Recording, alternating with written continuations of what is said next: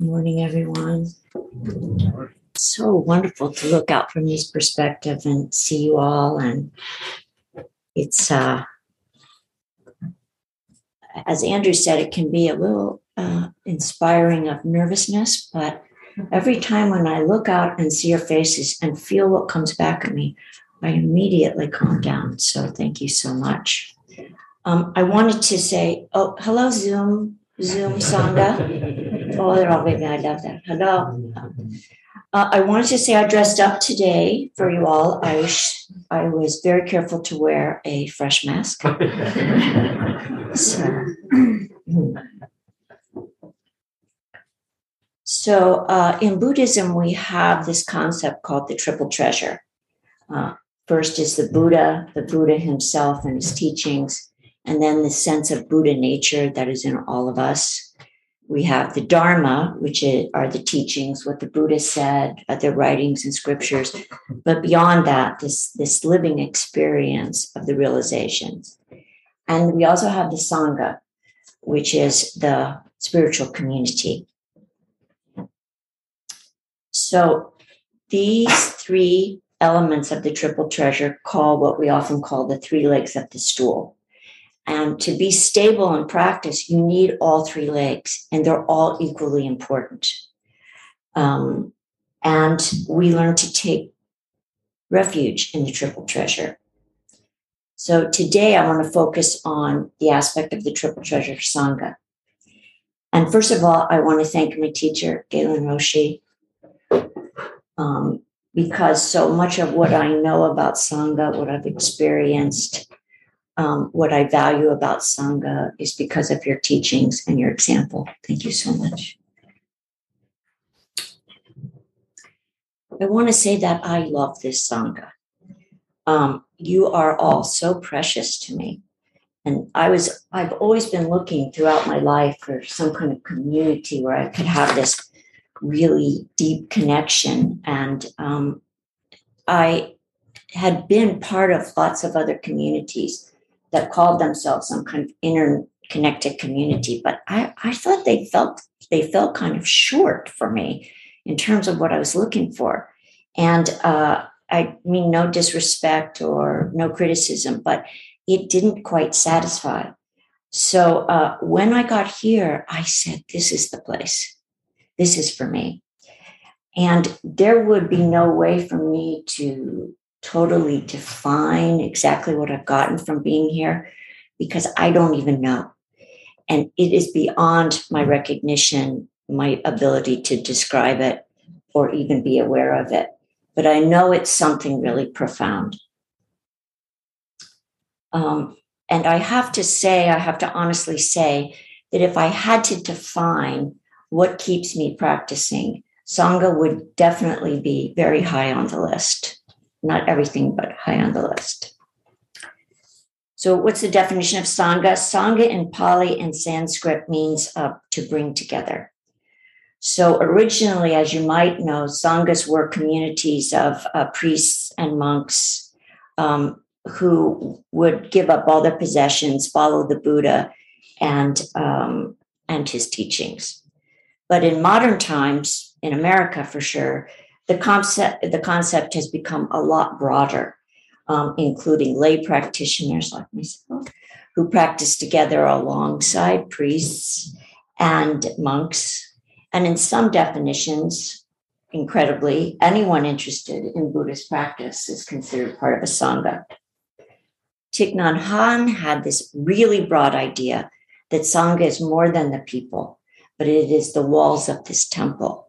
It is the floor. It is the grounds. It is for sure our the pets that live here mm-hmm. and the birds and the plants. This all makes up our Sangha.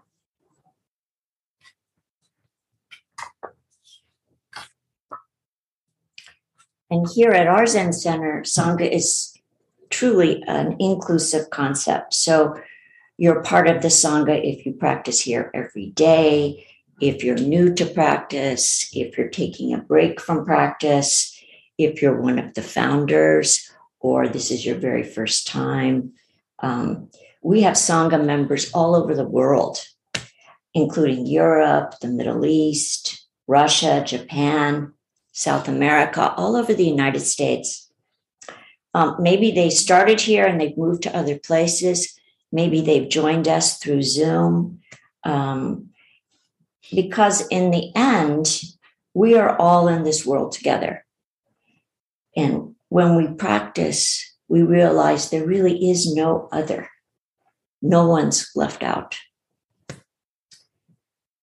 So to me, there's a lot of misunderstandings about the importance of Sangha. Like for some practitioners, a lot of times when we start, but not always, um, enlightenment, liberation, and being on the path is this individualized, solitary experience. Uh, Sangha, Sangha is inconsequential. And maybe it's kind of convenient that we all come together here and hear a Dharma talk, um, be on Zoom, whatever it is. Um, but really, that is a really limited view of um, what Zen is and what Sangha is. And Zen is a body and mind tradition. So to ex- so the experience is only completed when we find what when what we find on our cushions is manifested in our lives and that we live for the benefit of others. It's in the Sangha that Buddha and Dharma are manifested. You just can't get this experience through books or podcasts or even YouTube. Um, the existence of Sangha is what makes Buddhism a living spiritual tradition, not just a philosophy. So, some teachers would even say that moving forward in practice is impossible without a teacher and a Sangha. I don't know. But I do believe that something is lost or missing in practicing without a teacher or a Sangha. And actually, practice is easier and deeper with a Sangha because we all need a lot of support. I take refuge in this Sangha as a safe, stable, and rich place to practice. We need a safe and quiet place, an oasis to come to, to sit in stillness, to quiet our minds and our bodies, and reset ourselves the concept of Sangha includes this idea of protection. We need some protection. And maybe we need protection from the distractions of the world and the way the things that pull us away from ourselves and our practice. Um, we find that in Sangha. Something really happens when we do this together. It's a place for comfort and joy. Um, people often come to this temple and they talk about the energy that they feel when they walk in here, this kind of peacefulness. People, particularly if, it, if they're new to coming to a Zen center.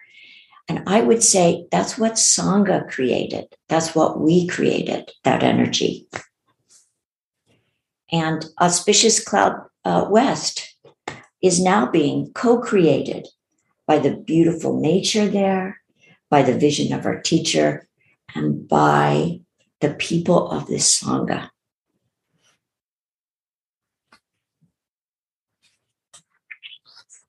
So I heard this, I love to read these stories and apply them to Buddhism. So I heard this story on NPR um, about a scientist who was uh, suddenly dumped by her boyfriend. And she was heartbroken and upset. And she noticed she started getting sick a lot. She started having all these physical ailments. And normally we would just say that that's an emotional response to loss and grief, right? But she wanted to go further. She wanted to study what actually happens to the brain when, as she says, when people get dumped. And so here's what she found out. She found out that when you're in a couple, you are co regulating each other's physical symptoms. You're uh, you're stimulating and making more peaceful each other all the time. So that when you are left, and especially suddenly, your body is in shock and it has to rebalance. So if any of you have had a broken heart, you might know this experience, right? So I thought maybe that's what's happening in Sangha. Maybe as we sit together, quietly, day after day, hour after hour, we are co regulating each other's bodily systems without even realizing it. Our systems to get calm, our systems to be happier, our systems to be kinder. Maybe all this is happening in this um, physical realm without our knowledge. Now, all of us who practice for any length of time already know this experience. That something about sitting with each other changes us, even if we're not talking, even if we're hardly interacting verbally. We know something is happening.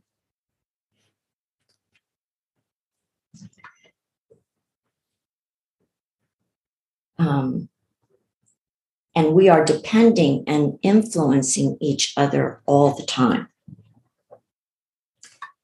Here's the other thing I really depend on Sangha to be here. So, um, no matter what's happening in my life joy, sorrow, loss, anger, whatever it is I come here and people are sitting calmly, continuously, um, working together, smiling at me, welcoming me, and reminding me in some way that everything is impermanent and that in this present moment, everything's okay.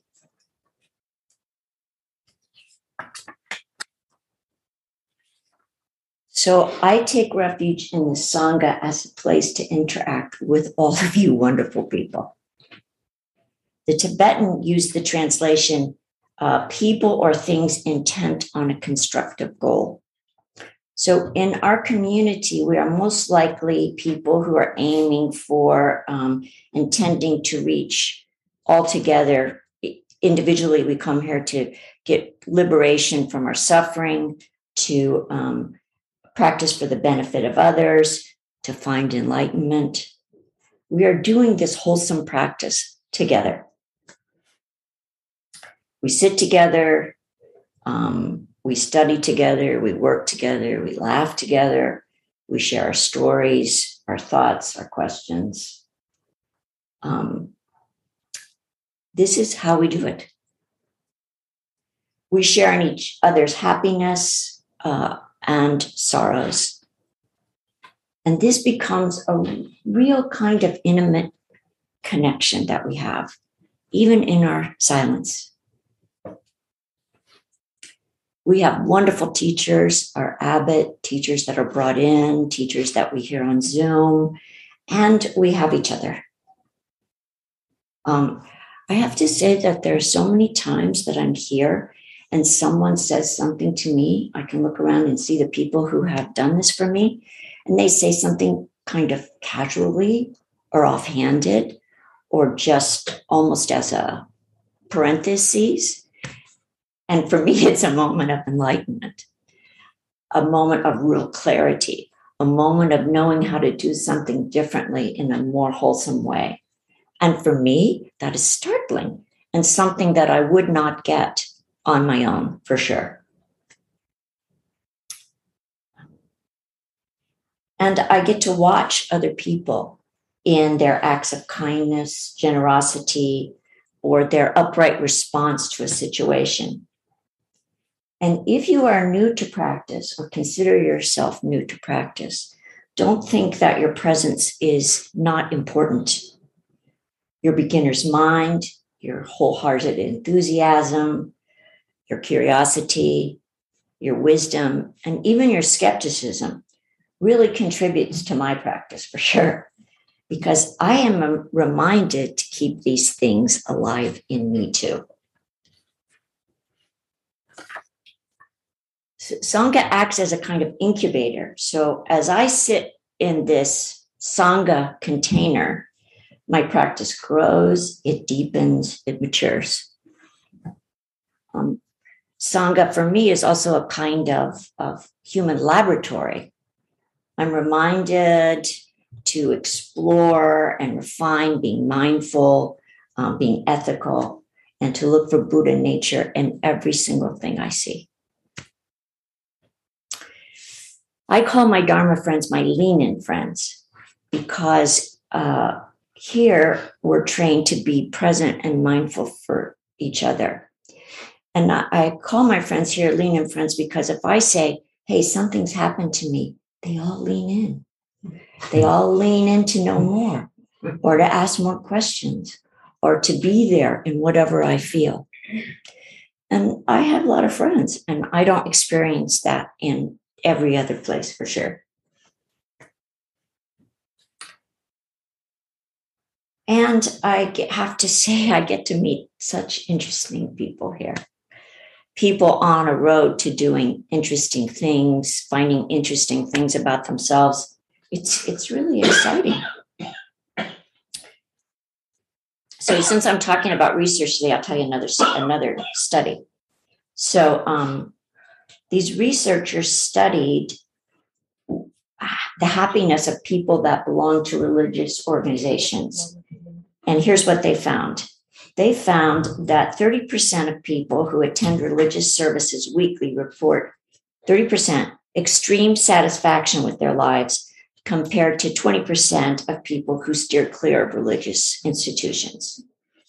So, was it because of the teachings? If you're a Christian, is it because you believe in God? Is it because you uh, know all the sutras? No. Um, the researchers found that these people are happier because of the friends that they make there. So, in fact, people who had three to five close friends in the religious communities were 50% more likely to be extremely satisfied with their lives than non religious people who have the same number of friends.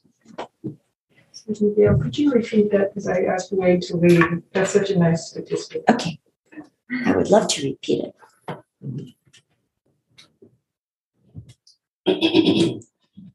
so, people that attend religious services are 30% more likely to be to report being uh, extremely happy with their lives and satisfied, uh, compared with 20% of those who steer clear of religious organizations. But it's not because of the teachings or the religious um, um, doctrines or religious teachings that are happening. No. Um, the researchers found it's because of the friends you make. So, in fact, if you had three to five close friends in your religious community, you are 50% more likely to say that you're extremely um, satisfied with your life than people who have the same number of friends not in a religious organization. And those who practice alone aren't any more likely to say they're happier than people that have no religion at all. So the researchers concluded that what really seems to make people happy is the sense of belonging that comes from a combination of religious identity and religious friends. But I think maybe we already knew this too. So if you're here and you haven't felt that yet, I really encourage you to keep coming and open yourself because it's here to receive. Sangha is about relationship and reflection what we see in ourselves and what we see in each other. So maybe we see the good in a fellow Sangha member and we remember to see it in ourselves. And, and maybe we realize our own negative responses and realize we need to work on that. So I um, I feel I've been saying an awful lot of great things about Sangha, and I also need to say that no Sangha, including ours, is perfect, and that we are a bunch of humans with lots of our own hindrances and limitations. And uh, even though I've been talking about how we really care for each other, the truth is we don't always really like each other. And if you look around, you'll find that some people are just downright irritating and difficult for us. and I, I don't see any of you here. Okay. just saying. Okay. uh, no, just kidding. Um, so, how do we work for that? Because how do we work with that? Because that's a really rare opportunity in itself. So we welcome it and we say, what is it about this person that's really triggering us? What do I need to look at? And how, in spite of that, it's okay not to like everybody, it's really okay. But in spite of that, how do we treat people that are difficult for us? How do we treat them with respect and love and kindness and forgiveness and compassion and a softened heart to see their Buddha nature too? So, in doing that, we become softened and more compassionate.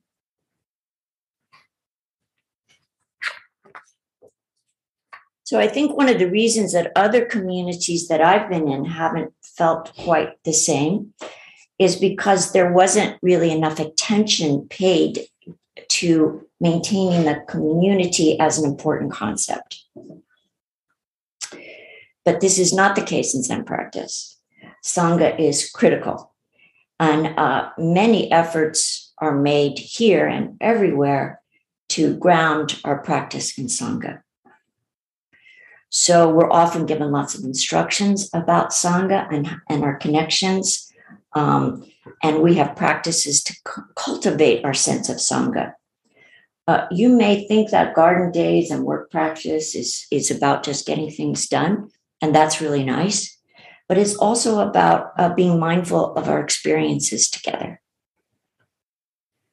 Um, we do sesshins together, uh, to gather our minds with each other uh, and to gather our minds, but also to be with each other in this practice together. We have a group called Sangha Care, in which we um, help people if they're having medical crises or difficulties, helping them with food, with company, with getting them to appointments. These are all ways that we care for our Sangha. And our EPP, our Entering the Path of Practice, devotes a third of everything they're teaching about practice to the focus of Sangha. So, Sangha uh, is very, very important. And if you pay attention, you'll see multiple small ways that we're always trying to connect and reconnect with each other. So, later today at noon, we're going to have a very important ceremony that Vicki mentioned, Jukai. And Jukai is a ceremony in which Zen practitioners formally receive the 16 Bodhisattva precepts as an ongoing path in their lives. It is in receiving the precepts that we make space to allow the precepts to manifest within us. So today, Burke and Sean and Miko will be receiving the precepts. Also, they'll be receiving their Dharma names, joining our lineage of ancestors, and they can then begin to wear their rakusus. Now, they've spent many months and hours sewing these rakusus and preparing for this day. But I say this is a day for our Sangha too. Because as you participate in the ceremony, I want you to know that we are all with you and that we are holding you. And that we are truly doing this all together. And I suspect you might be a little nervous about the ceremony. You have some things you have to know how to do. Um, but as so many of us have felt as we've done the ceremony, there will be so much love for you here today. And I hope that all of you will be able to attend this really, really beautiful ceremony. You're all welcome to come. So, after everything I've just explained, I want to say there's no way to fully understand Sangha or what happens to you when you participate in the Sangha. I believe that we come here to realize together. We save all beings together. We find wisdom and compassion together. So, my new friend Martin was telling me this story that during a sesshin, early in his practice, he had this very, very powerful experience. It meant a lot to him. It was a moment of enlightenment. But later he had another realization, and that was that it couldn't have happened if the Sangha hadn't been around him.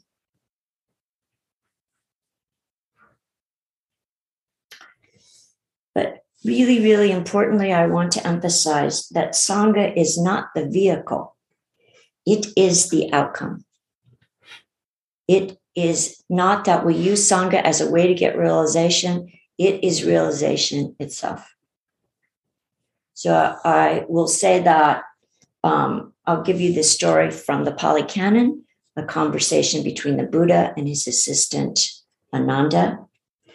So Ananda says to the Buddha, Venerable One, isn't having a good friend the halfway mark um, to the noble path of enlightenment?